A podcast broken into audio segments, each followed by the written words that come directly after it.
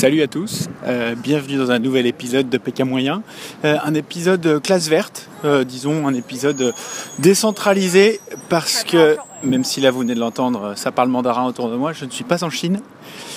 Je suis aux États-Unis, en Californie, sur le campus de UCLA, donc c'est l'université de Californie, de Los Angeles. Et ce qui est hyper impressionnant, et c'est ce qui justifie un épisode de ce podcast, c'est la présence mais impressionnante, mais ahurissante de Chinois. Euh, alors j'ai pas de chiffres sur combien, euh, sur le pourcentage euh, d'étudiants euh, chinois sur le campus, mais mais ça, enfin ça saute aux yeux. les Chinois aujourd'hui envoient de plus en plus leurs enfants, la classe moyenne chinoise envoie de plus en plus des, leurs étudiants en Chine, aux États-Unis, pardon, et à commencer par le, bah, président Xi Jinping, dont la fille elle-même eh bien, est étudiante, enfin était étudiante à Harvard, elle été diplômée. Alors elle a fait tout son cursus avec un nom d'emprunt pour, euh, pour pas que ses petits camarades la taquinent. Mais c'était assez cocasse parce que euh, le président Xi Jinping et les, autorités chinoises en général euh, défendent vraiment le, la spécificité de l'éducation à la chinoise. Les universités du pays doivent à tout prix freiner la diffusion de valeurs occidentales, Enfin, il y a une sorte de nationalisme pédagogique très prégnant, surtout dans le supérieur. Euh, plus on s'approche des, hautes sphères de la recherche, plus, euh, ce discours-là euh, se fait prégnant.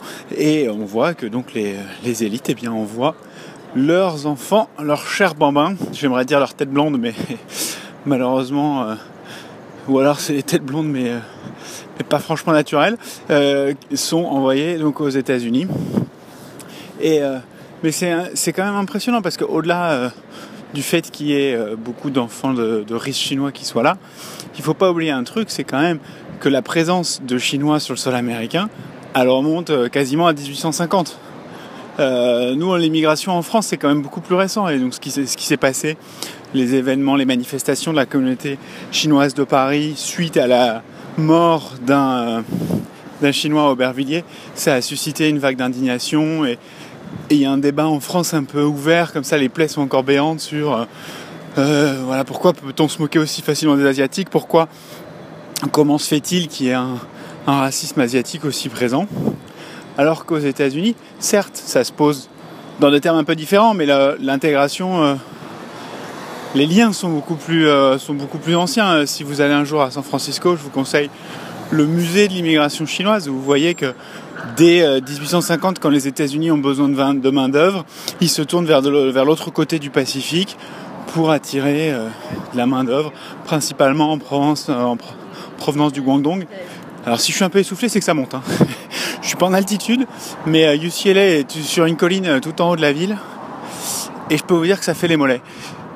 Donc, beaucoup de travailleurs chinois sont venus du sud de la Chine pour eh bien participer à la conquête de l'Ouest. Hein. Euh, alors c'était bien évidemment une main-d'œuvre euh, sous-qualifiée, même si le terme est impropre pour l'époque, on est avant la révolution industrielle, mais c'est euh, clairement des petites mains.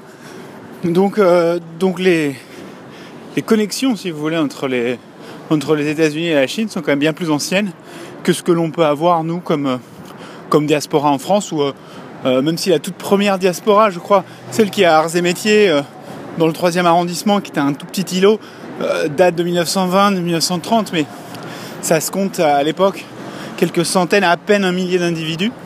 Et euh, les grosses communautés chinoises de Belleville et du 13e, c'est beaucoup des Chinois qui viennent du euh, sud-est asiatique.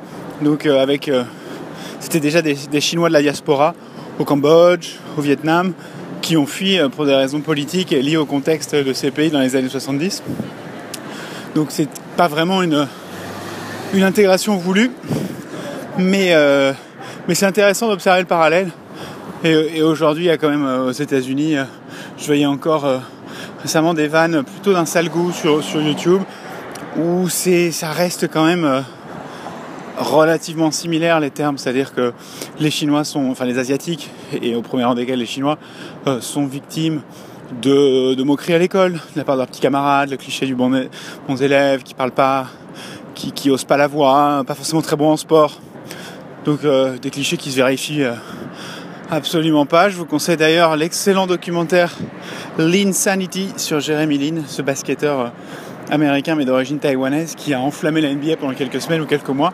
Et il avait servi d'étendard pour une communauté euh, asiatique en manque de tête de gondole sur le plan sportif.